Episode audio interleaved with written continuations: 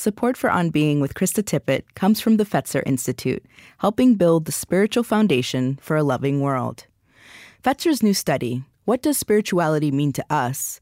reveals how spirituality informs our understanding of ourselves and each other, and inspires us to take action for the common good. Explore these findings and more at spiritualitystudy.org. Across the past year, and now as the murder trial of Derek Chauvin unfolds with Minneapolis in fresh pain and turmoil, I return again and again to the grounding insights of Resmaa Menakem.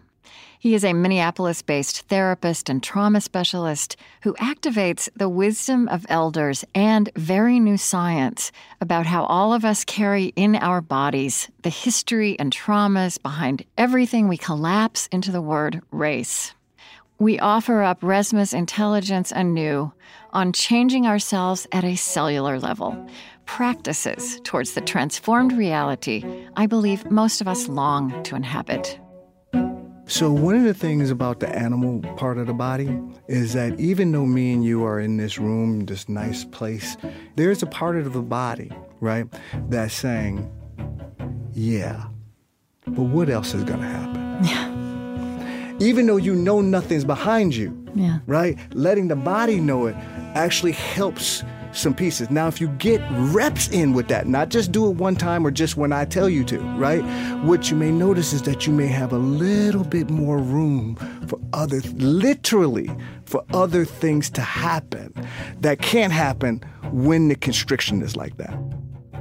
I'm Krista Tippett, and this is On Being.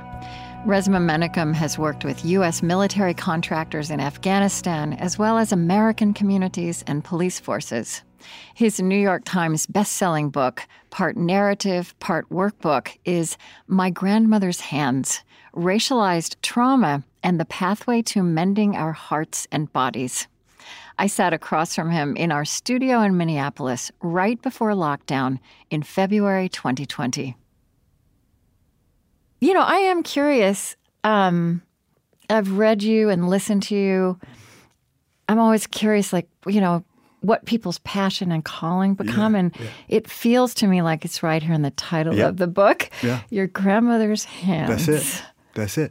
My grandmother, the women in my family, you know, I, I have this sense. So when the idea of of humanness came about, the first representation of that was the black woman. Hmm. Now I'm not fighting nobody about that. that is, for me, where it starts.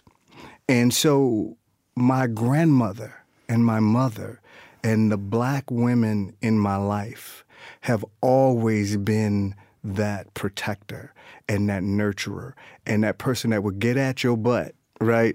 And say, yeah, you can do it and let's keep moving. And my wife, hmm. right? And so for me, my grandmother and, and the story I talk about with her hands is that piece around creation and emergence, even in the midst of anguish and horror. Yeah. So Right. describe her hands. So my grandmother, my grandmother was not a very big woman, right? I would, this is gonna be funny. I would say skinny, stout woman, right? She was stout, but she was she was not a big woman, Okay. right? And she would hum and and all of this different type of mm. stuff. Mm. My grandmother used to always shake her hand and complain of arthritis. And so she used to lay on the couch. So we would be watching the Bucks game or something like that. My grandmother loved the Milwaukee Bucks. So we would be sitting there and then she would drape her her legs across our lap and then her hand would rest on her thigh and she would turn the other way and be watching TV. And so we would just rub her hands. Right, and Yeah. I and I can't remember the exact age of what I was, but I was rubbing her hands one day, and I was comparing her hands to my hands. Yeah. And so I'm rubbing them and I'm rubbing them. And I go, Grandma. And this was a half joking. I had the tonal quality in my voice. There was a half joke there, right? And I said, Grandma, why your hands so fat like that? Yeah. As I'm rubbing her hands. And without missing the beat, my grandmother didn't even look at me. She goes, Oh boy, that's from picking cotton. And I sat there. And I'm like, from picking cotton. And she she must have picked up the tone. And she looked at me and saw me. And she goes, Boy, you ever seen a cotton plant? And that's the quality that was in her throat. And I'm like, no. She takes her other hand and she does her hands like this. She goes, Them damn cotton plants got a burr in them. They got a burrs in them like that. And she goes, I started walking up and down them roads when I was four years old. And she said, As you walking up and down the roads, you put your hands in, them cotton plants rip your hands up. And so when they rip your hands up, your hands bleed. And this is the tonal quality she's having in her throat. Right. Now, I don't know what that is, but I know it's something I need to pay attention to. Right. And so I'm looking at her. So you're feeling what's going on in her body as right. much as the words she's saying. That's right, right yeah. there. That's, yeah. the, that, that's the energy. You know, yeah. Um, Einstein said energy cannot be created nor destroyed, but it can be thwarted, it can be manipulated, it can be moved around. When we're talking about trauma, when we're talking about historical trauma, intergenerational trauma, persistent institutional trauma, and personal traumas, whether that be childhood, adolescence, or adulthood, those things, when they are left constricted, right, yeah. be, you begin to be shaped around the constriction. And they are, it is wordless time decontextualizes trauma. So when my grandmother is saying that, mm-hmm. I need to pay attention to that, mm-hmm. right? Mm-hmm. And for her, it's decontextualized. So would so she doesn't even have a context for it, right? Right. And so as she's saying that, I said, "Oh," and then she said, "Yeah," and then she turned back and started watching TV again.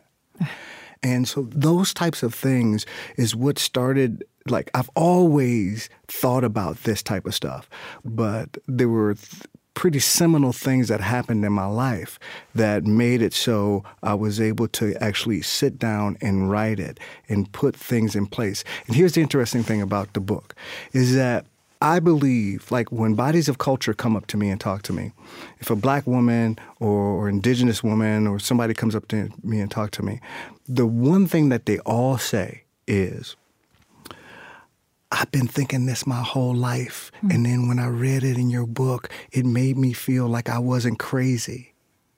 Right. Because racialization makes us walk around like we're crazy, like the things that are vibratorily happening to us, the images that are happening, the meaning, all of that different type. The fact that we we walk around with this braceness yeah. right? Because we're infected by this idea of that the white body is the supreme standard, right? And I've done workshops where I've said, just said to the people in there, the, bo- the bodies of culture, I've looked at them and I said, you are not defective. Right. Just saying that, you know, tears start to well up in people's faces. You know, I feel like um, one way I've thought about this time we're living in. Mm-hmm um, you know, I was born in 1960. Mm. So like those of us who lived through the 60s, although I mean, I was a child, but still, yeah. it's in my body too. Yes, right. Um, there was a lot of progress. Mm-hmm. Felt like a lot of progress mm-hmm. was made. A lot of new laws were passed mm-hmm. that were revolutionary in their way, mm-hmm. and certainly, I mean, it's true in many areas, including with gender. You know, with the relationships between men, but it's yeah. absolutely true with with race around yeah, race. Right. And I felt like we changed the laws, but we didn't change ourselves. Right, right. And to me, what you speak into that mm-hmm.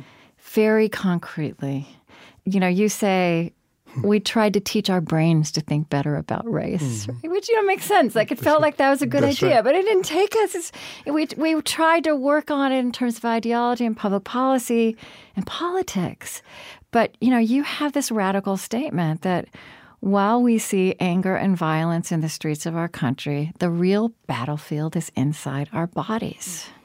In all of our, I mean, I'm saying this, all of our bodies yeah.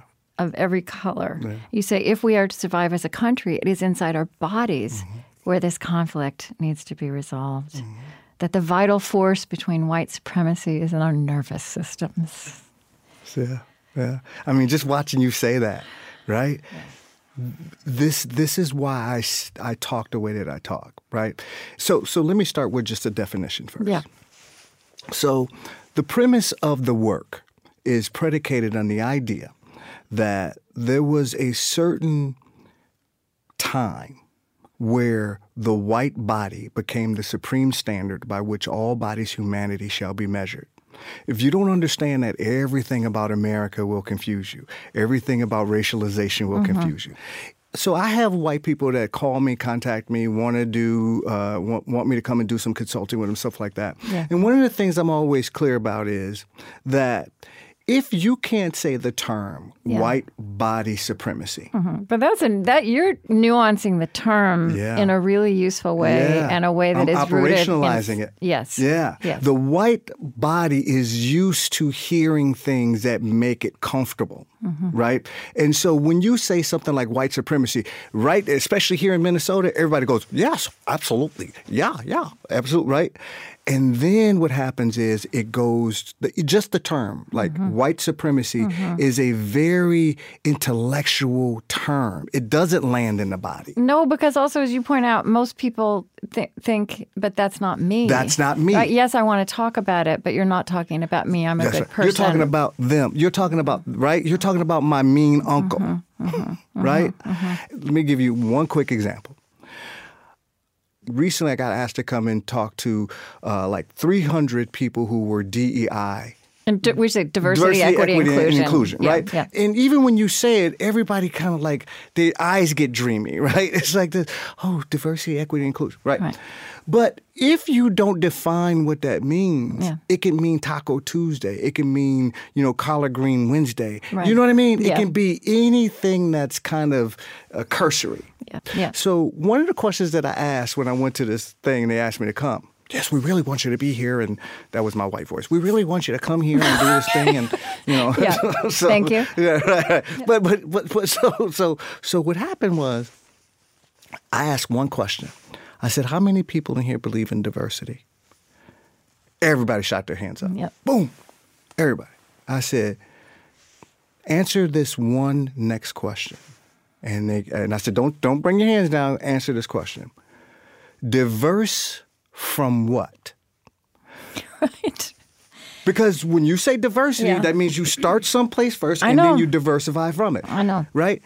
Hands start coming down. Because we all know it intrinsically. Yeah. Right?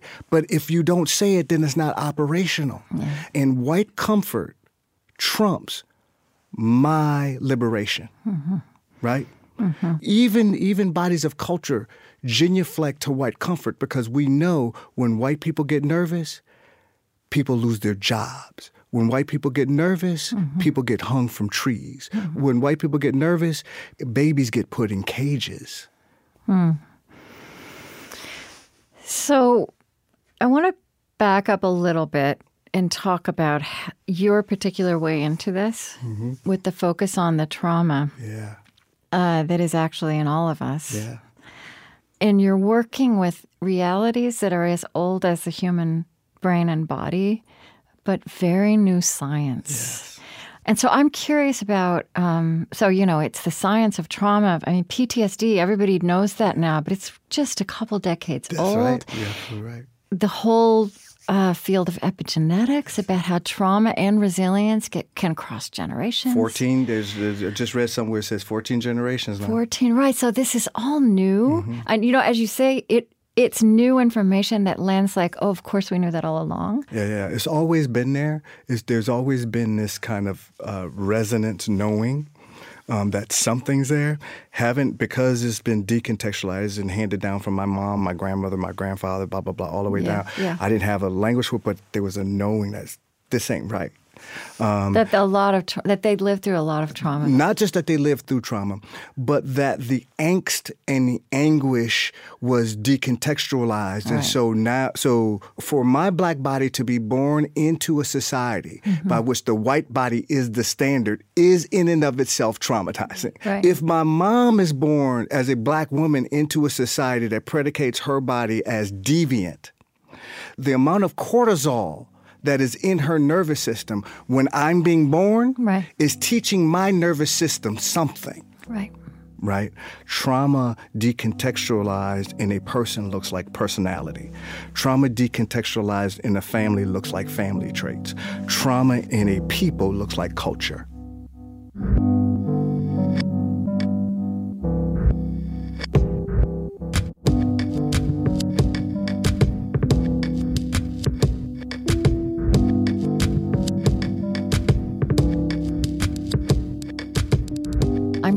Tippett, and this is On Being. Today with clinical therapist and trauma specialist Resmaa Menakem.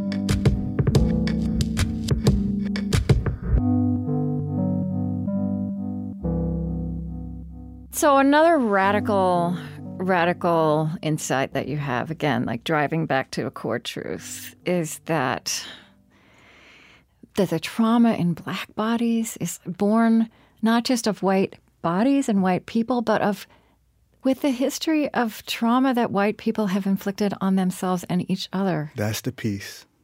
That's the piece. Okay, that is just it's such a revelation to join those dots. Yeah, yeah, yeah. So the idea Yeah. that people could go through a thousand years of the dark ages and come out of that unscathed, right? A thousand, 500 AD to 1500 is when we're talking about when we say the dark ages, right? yeah. So, so you mean to tell me that the level of brutalization And the Middle Ages, medieval Yeah, torture right. chambers, which Yeah, is another. that- those are two words that yeah, follow. exactly. Yeah, yeah, right. Yeah. Um, um, um, filleting, whipping. Uh, here, here's the thing: land theft, enslavement, yeah. imperialism, colonialism, Yeah. genocide. All of that. You know the Tower of London that we go to Ta- as a tourist That's right. attraction, and it's one torture contraption Plagues. after the other. Right. Right. Right. You know, all of this stuff happened for a thousand years. Yeah. And then that body came here. Yeah. right? This is why I say white people don't don't don't look for a black guru. Don't look for an indigenous guru. Find other white people and start creating a container by which you can begin to work race specifically. Mm-hmm. Not racing this and racing that and racing this and you know Yeah. bake bread together and do all that. Not that. Not a book club. Right. You specifically deal with the embodiment of race, right? Mm-hmm. And the energy that's stored with that. Listen, l- let me say this. The Middle and the Dark Ages set the table for white, poor white people because they had been brutalized by powerful white people, Mm-hmm, right? It set the table that when powerful white people in the 1600s came here in America, Right. came to poor And we white know, people. right? The, the narrative they fled. That's right. They fled. fled. We never They- think these right. are traumatized so, people. so the other thing that I th- Yeah. that I say is that when people talk about Mm-hmm. the thirteen colonies, the thirteen colonies were filled with colonized white people. Mm-hmm. So so so so so what ends up happening is is that when you have that level of brutality Mm-hmm. for all that time, and then and then right after the Bacon Rebellion it's the first time you start to see in-law white persons, not landowners, not merchants, Yeah. white persons. That- that at language, yeah. That's right. At that moment, the white body became the standard of humanity. Mm-hmm. Not merchants, not landowners, not the white body. Because at that moment, the white body had dominion over, and everything else was a deviant, right, from that. And then, and then about uh, a couple of years later is when you start to see white persons show up in Virginia law, Mm-hmm. right? By the time they offered that to poor white people and said, "Hey, you want to be white?" After all of that brutality, white people said, You mean all I got to do is be white and my babies may not have to go through that? Yeah, I'll take that. Let's take that.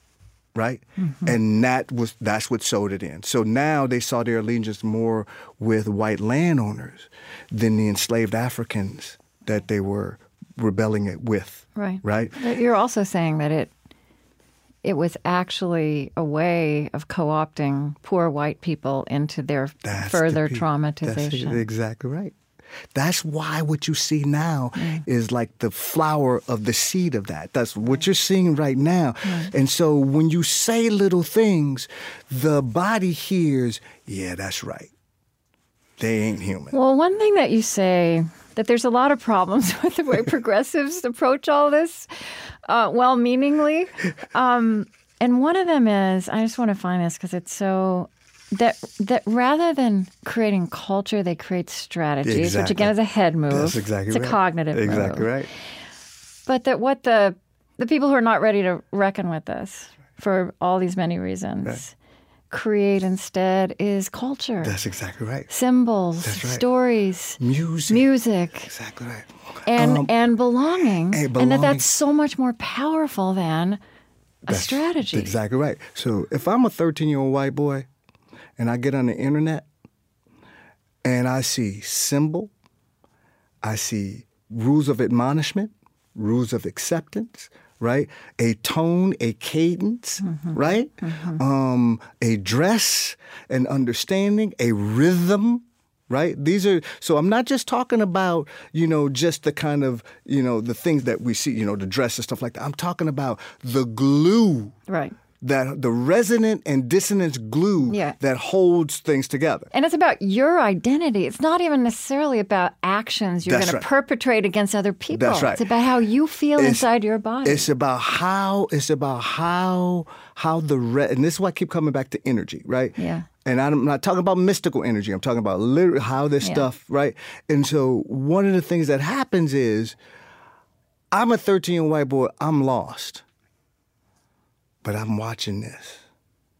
And they they have a whole history. Yeah. Even if I know that the history is bunk, right? But it has a beginning, mm-hmm. a middle, mm-hmm. and an end, mm-hmm. right? And we all like a good story, mm-hmm. right? I'm 13. I'm lost. I'm poor. Mm-hmm. And the reason why I'm poor is because of these little Mexicans keep coming over here taking my job. Right. Right. The reason why I'm poor is because these black brutes that only thing that they can do is jump and play football or sing and dance. They taking my job and I'm the rightful heir.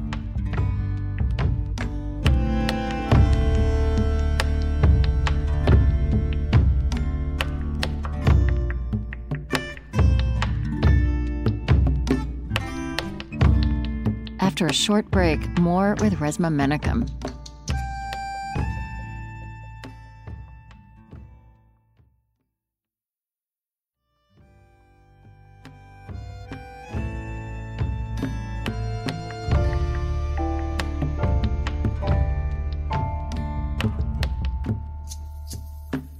I'm Krista Tippett, and this is On Being. Today with trauma specialist Resmaa Menakem.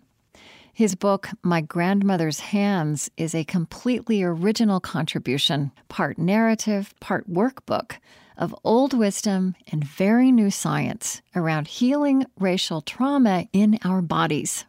I sat across from him in Minneapolis, where we both live and work, just before lockdown. Well, I mean, I think it's time to talk about the vagus nerve. Yeah, yeah, yeah.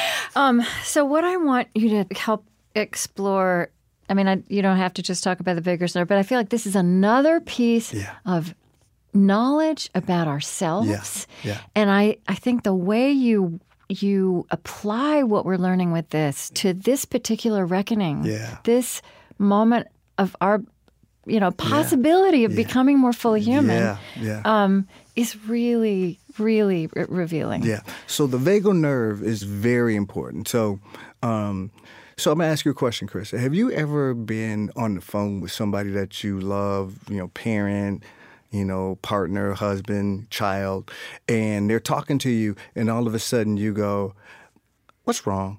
Yeah.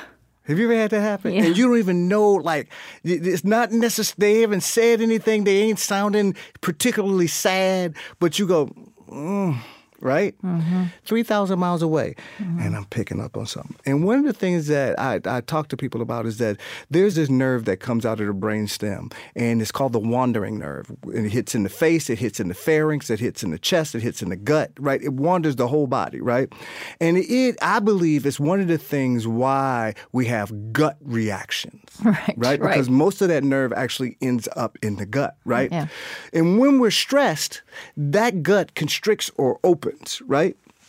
And so one of the things that happens is that if I'm with you long enough, like if me and you become friends, right? Mm-hmm. Over time, I will start to hear things in your throat because the vagal nerve is either open or constrict. That's that constriction you heard in your grandmother's That's voice exactly when she right. told you about picking I cotton. needed to pay attention to that, Yeah. even if I didn't know what it was. Yeah. Right? Yeah. And so it shows up in the eyes, it shows up in the mouth. This is why when we're tracking each other, right, we pick up on things. And if, even if we don't know what it is, we know that was something. But as you say, it it also just shows up in the. I think to me, the voice carries That's the it. body. That's it. Because I what you know, I talk to people a lot about um, about how to have a different kind of conversation. But one thing I'll say, which you just confirm for me and help me understand better, is so many things pass between us at an animal level before any words are spoken or before the first sentence is complete. Before like any you can't fake. You can pretend to That's be right. curious. That's You right. can ask a curious question. If you're not actually curious, right. the other person will respond appropriately. That's right. That's the authenticity pieces. Yeah. Right? We're, we're hardwired to try and pick up on what's authentic or not. Now, now bodies of culture that land in this culture have to pick that up before we even come on the planet. Right. Right, so so Right. so Bodies so- of color. Yeah, Yeah. Well, I don't say bodies of color anymore because because what I'm trying to do is I'm trying to reclaim the idea that I'm actually a human. Right. So, so And- you're saying that the you're formed by the culture. yeah, bodies of culture. Yeah. That's okay. right. okay. Right. And so one of the things that I that happens with the vagal nerve Yeah. there's two. There's the vagal nerve, I call that the soul nerve, and then there's a muscle, the psoas muscle, right? Yeah. That psoas is a beast, right? Because the psoas, what it does is it connects to the top part of the body with the bottom part of the body. It also, if you're braced, right, it also manages whether or not you mobilize or immobilize. And if you're born to people who are already braced, you pick up in your psoas like this kind of locking down, this kind of bracing, right? Right, right. Decontextualized. And so what I've been talking to people about is mm. how do we begin to do the get the reps in Right. with those pieces. So so you're going to need time to condition your body to be able to deal with Yeah. the aches, deal with the Yeah. doubt, deal with all of that Right. different You're going to have to get up against your own suffering's edge Right. before the transformation happens. Right. Right? But you need to condition that. Why do we think that when we talk about race that that's any different? For me to say we're going to have a white body supremacy uh, talk, Right. like deal with the with the root of yeah. this But you can't you can't drop that on people either because they won't be ready to. They'll also brace. Is- but but let me say this. Yeah. So you just did something that I think is very important. Okay. Okay. If anybody can see me, I physically that like. you braced. You was like, no, your face Yeah. turned red. Yeah. Right. You like Yeah. the whole thing. Just like Yeah. no. You right. Yeah. But see, that's where you start. Right there. Yeah. Right. Not in this. Let's bring everybody in and make them all comfortable. Mm-hmm. Bodies of culture are uncomfortable every day. White people have the luxury of not being so Right. right? And what I'm saying is, is that that idea that like just what you did, that Yeah. you know that piece right there, that's where you have to start, and white people have to start with that because I say this all the time. Whenever I do these things, inevitably I have some white woman that comes up to me afterwards and starts crying. Right. Right. Right? Yeah. White tears, white woman's tears can move a nation. They will move people to mobilize. An, an indigenous person, uh, wo- woman's tears ain't gonna move nothing. A black woman's tears ain't gonna move nothing. Okay. And and so and so the piece that I that I say about that is that this idea of being able to land this race question in a way where white people are uncomfortable is a fallacy. It's performance art. Okay. And you okay? So you really do say let the bracing begin. Yes. And then start healing it there. Right there. Right there. That's the that right So that's what all these exercises. There's so many, and s- there's so much about just oh, feeling at home in our bodies. Some of them are really basic things. Their touch, right? right. They're like when were you ta- rubbing your grandmother's hands or the humming, The even, humming, which yeah. actually affects that's the the vagal, vagal nerve. nerve, right. Some of these things right. about noticing. And one of the exercises you have for white people, Yeah. white bodies, Mm-hmm. is putting yourself into situations Mm-hmm. with people of color and noticing what happens in your body and how you feel. Notice the rage. Notice the silence. Notice all of the stuff. And that's the culture building that I'm talking about. That's Mm-hmm. the container building. I want to read a passage you wrote. Um, let's see. Hey, are we? I feel like we're so animated in here. Okay, I was like worried if the microphones are going to be, if they can handle it. Um, okay, thirty-six. Yeah. Like here, this is something. I mean, uh, you know, there's so many passages I could read, but this is It's so cool to watch you read this. I'm, I'm, Oh, I'm- yeah? yeah, Oh, because because- uh, because, yeah, I'm because it- tracking you as you're reading it, and you Yeah. the, the, there's I'm I'm getting this like this this like this This is why I do my interviews remote. I don't have to worry about what my body is communicating.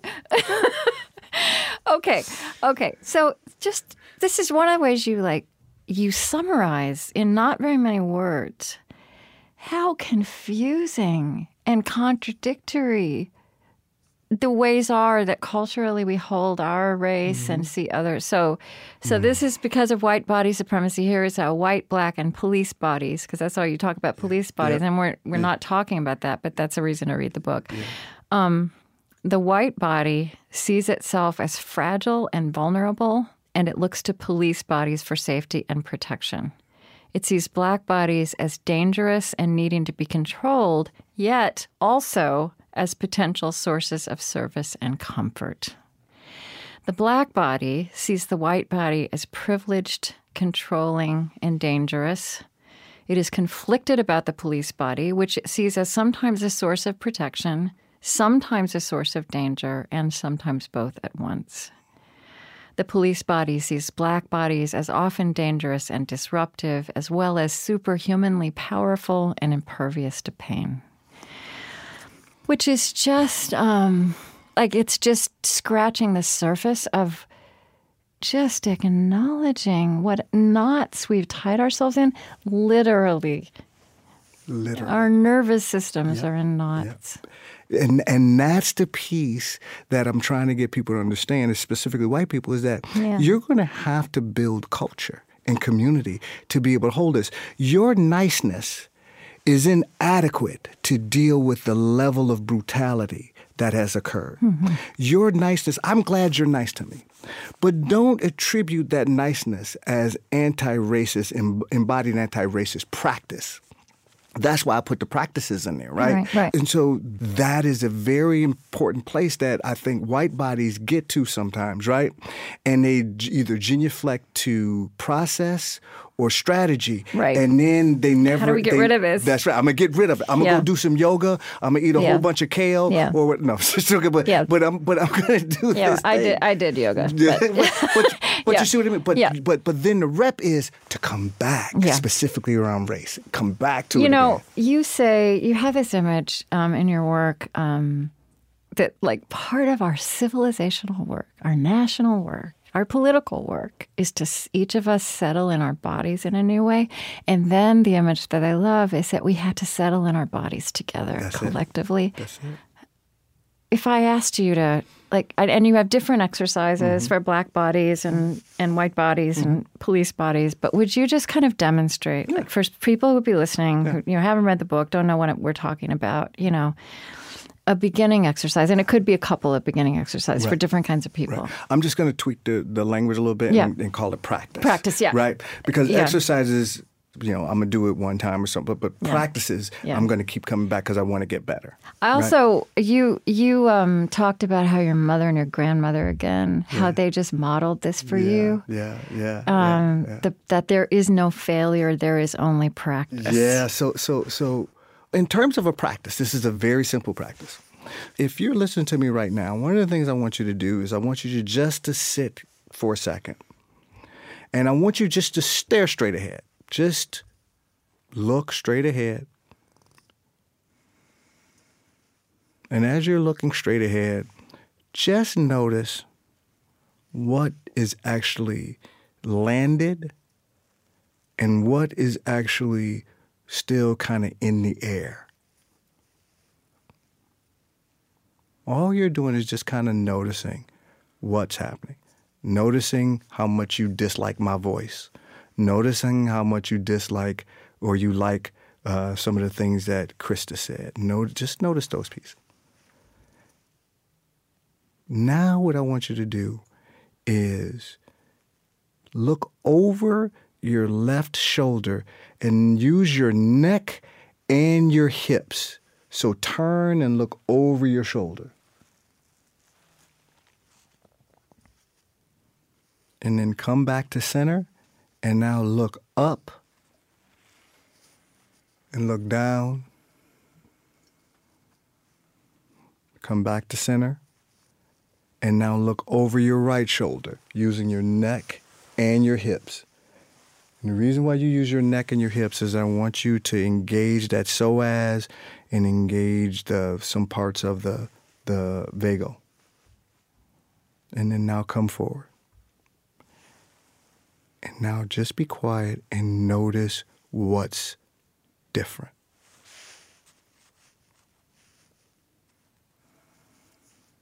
Hmm.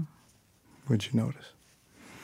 Well, I was uh, I was kind of aware that I was half thinking about what it was going to come next, but I don't know. I felt more settled. More settled. I felt, and, and there was also a feeling of um, there was kind of a feeling of comfort. Yeah, yeah. So one of the things about the animal part of the body is that even though me and you are in this room, this nice place, there's a part of the body, right, that's saying, yeah, but what else is going to happen? Yeah. Right?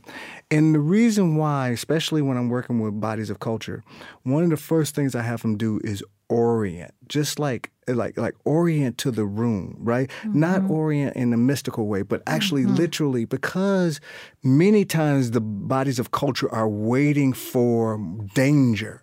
Even though you know nothing's behind you. Yeah. Right? Letting the body know it actually helps some pieces. Now, if you get reps in with that, not just do it one time or just when I tell you to, yeah. right? What you may what you may notice is that you may have a little bit more room for other, literally, for other things to happen mm-hmm. that can't happen when the constriction is like that. You know, that makes sense too in terms of how trauma is in the eternal present. Like it's not you're not remembering it, it's reliving itself. Right. And you're like getting, you know, just for that minute, yeah. you're actually settling in the real present. That's, right. Um, and and then the body goes, Oh, you mean that's there too? Right. And then your body starts to do this thing where you go, well, I don't want to do that no more. And then if you can get another, yeah. there's a thing called the um, uh, the reticular activation system, right? The RAS, right? That it's the thing where will you go buy a car mm-hmm and you say, man, this is a beautiful car. Ain't nobody got, else got a car like this. There's this color. And then you drive off the lot, you go down five blocks, and you're like, damn, that's the same. Damn, that's the. Everybody got this car, right? It was always there, but now because your brain has said this is important, right. it makes it okay. Right? You see it everywhere. You see it everywhere. Yeah. That's why the reps are so important. Right. Because when you get the reps in, it like if you get the that reps in around race, everywhere. that's right. Yeah. That's why the reps around race is so important. Is that yeah. because as you get more reps in about it, all of a sudden other things start to become important that weren't important because now your brain is saying, "Oh, I need to read that. Oh, I need to pay attention to that. Oh, I need to track her body. Oh, I need to understand that. Oh, I need to ask questions about." Right? That and and now those things become attracted to you. Mm. Which creates more angst, which forces you to transform.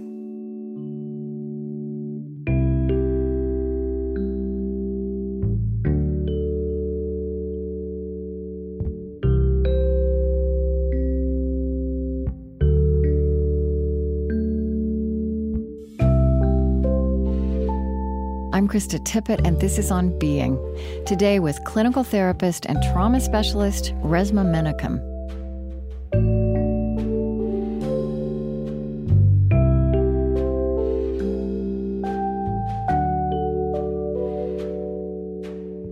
It feels important to me right now, at this moment in our life together.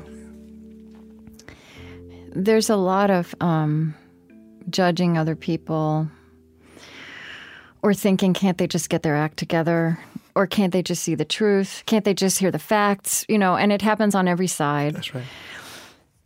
And something that that you know and that you articulate so well is that um, like that the vagus nerve also is about safety that there's, that there's just the core of us the core of our bodies is always asking first am i in danger am i safe absolutely and that if we don't I mean, you really explained this to me in a, in a new way that if we don't, like, if if we haven't dealt with that, the facts will not penetrate, even if they have sophisticated words That's to put exactly around right. it and strategies, as mm-hmm. you say. Yeah, yeah. That's the missing piece, right? Is that we think if I can just think about this differently. Right. Yeah. Right? Then that is in some way going to make it so we can all sing kumbaya together. And this is why I don't, when I do my workshops and I do my experiences, I do not slam white bodies and bodies of culture together because it is unsafe.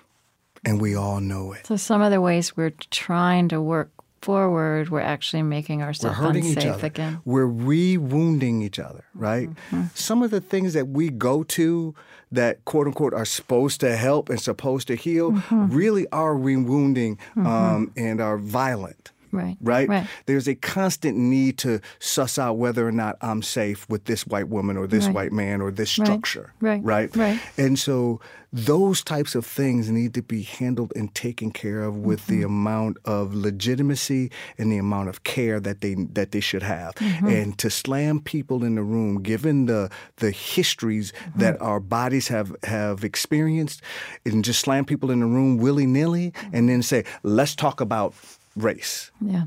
means that you are you are not giving um, the respect to the issue of race that it deserves. One thing that occurred to me reading your work is, you know, one reason that elders are so comforting and healing and, and children understand that is because, you know, not everybody becomes an elder. Some people just get old. That's right. But if you if you get older and wiser, talk. even Yeah. a little bit, Yep, you settle into your body. that's right. That's right. You're just more integrated. You're just more there. Um, there's a line from you which really is what this all comes down to which is just so kind of sad to think there's this basic real human reality that all adults need to learn how to soothe and anchor themselves rather than expect or demand that others soothe them and all adults need to heal and grow up and that that what we so many of the things we've done in this culture especially around the invention of whiteness allows people to avoid developing the full range or inhibits people from developing the full range of being a grown up. Yeah, that's the piece that I think gets missed, and I'm so glad you read that. That gets missed um, in that book, right?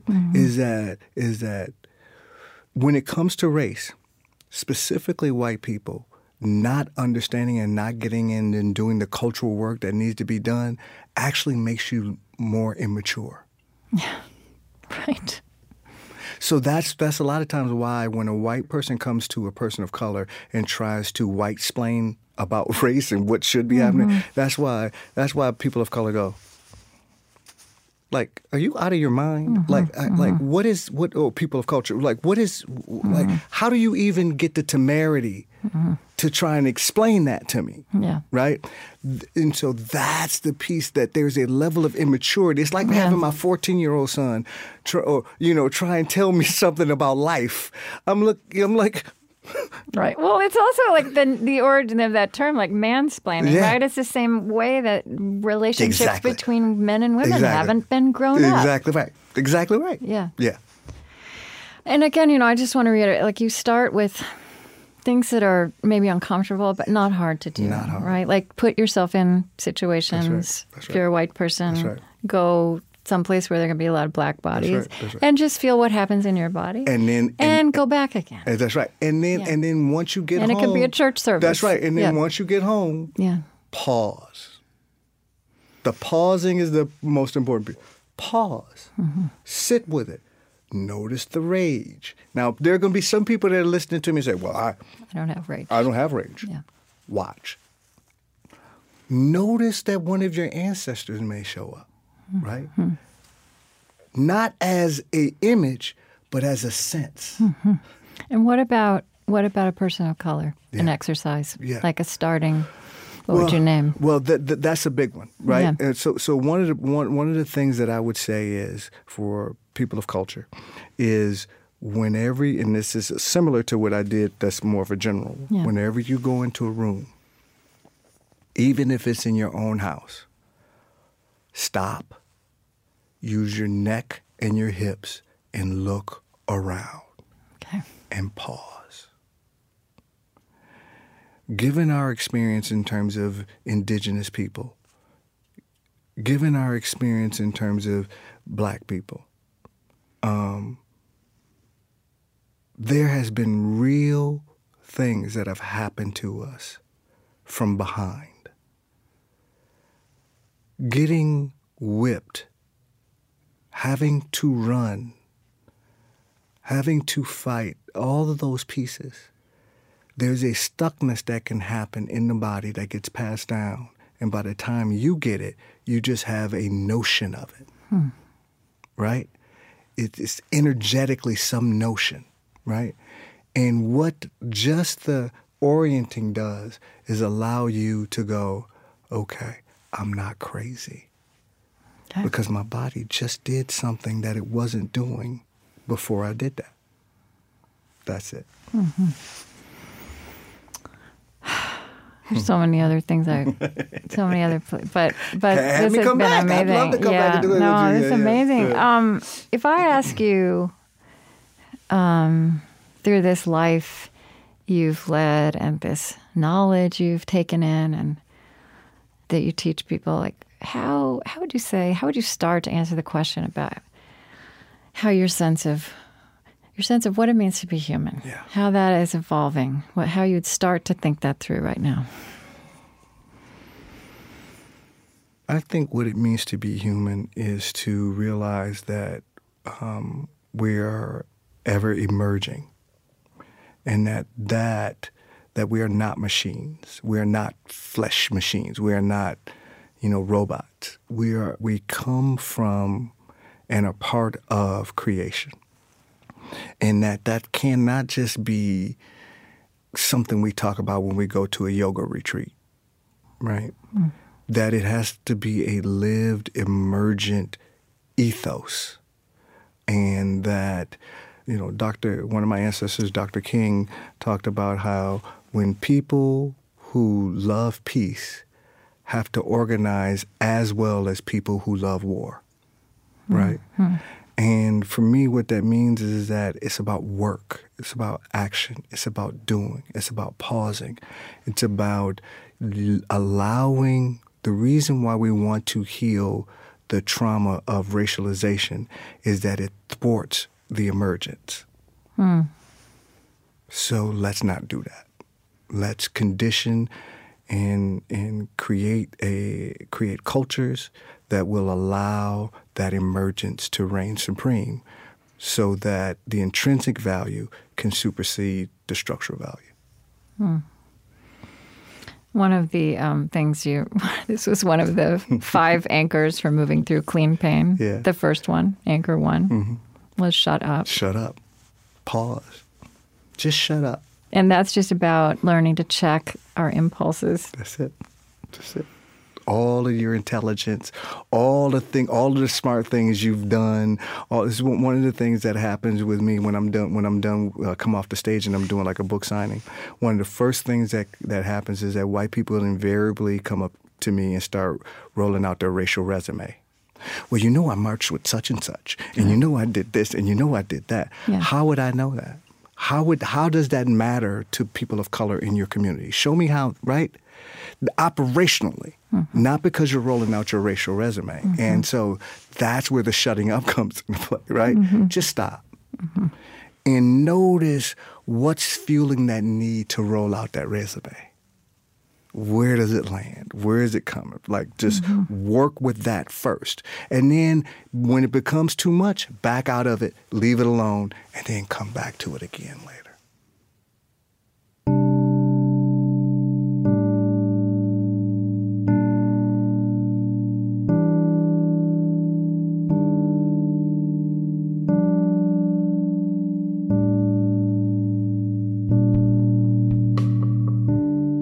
Resmaa Menakem has a clinical practice in Minneapolis, Minnesota, and teaches and presents widely.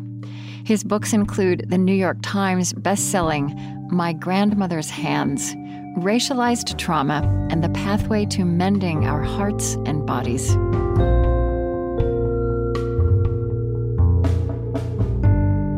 The On Being Project is Chris Heagle, Lily Percy, Laurén Drommerhausen, Erin Colasacco, Eddie Gonzalez, Lillian Vo, Lucas Johnson, Suzette Burley, Zach Rose, Colleen Scheck, Julie Siple, Gretchen Honnold, Jhaleh Akhavan, Padraig Ó Ben Cott, Gautam Srikishan, and Lily Benowitz.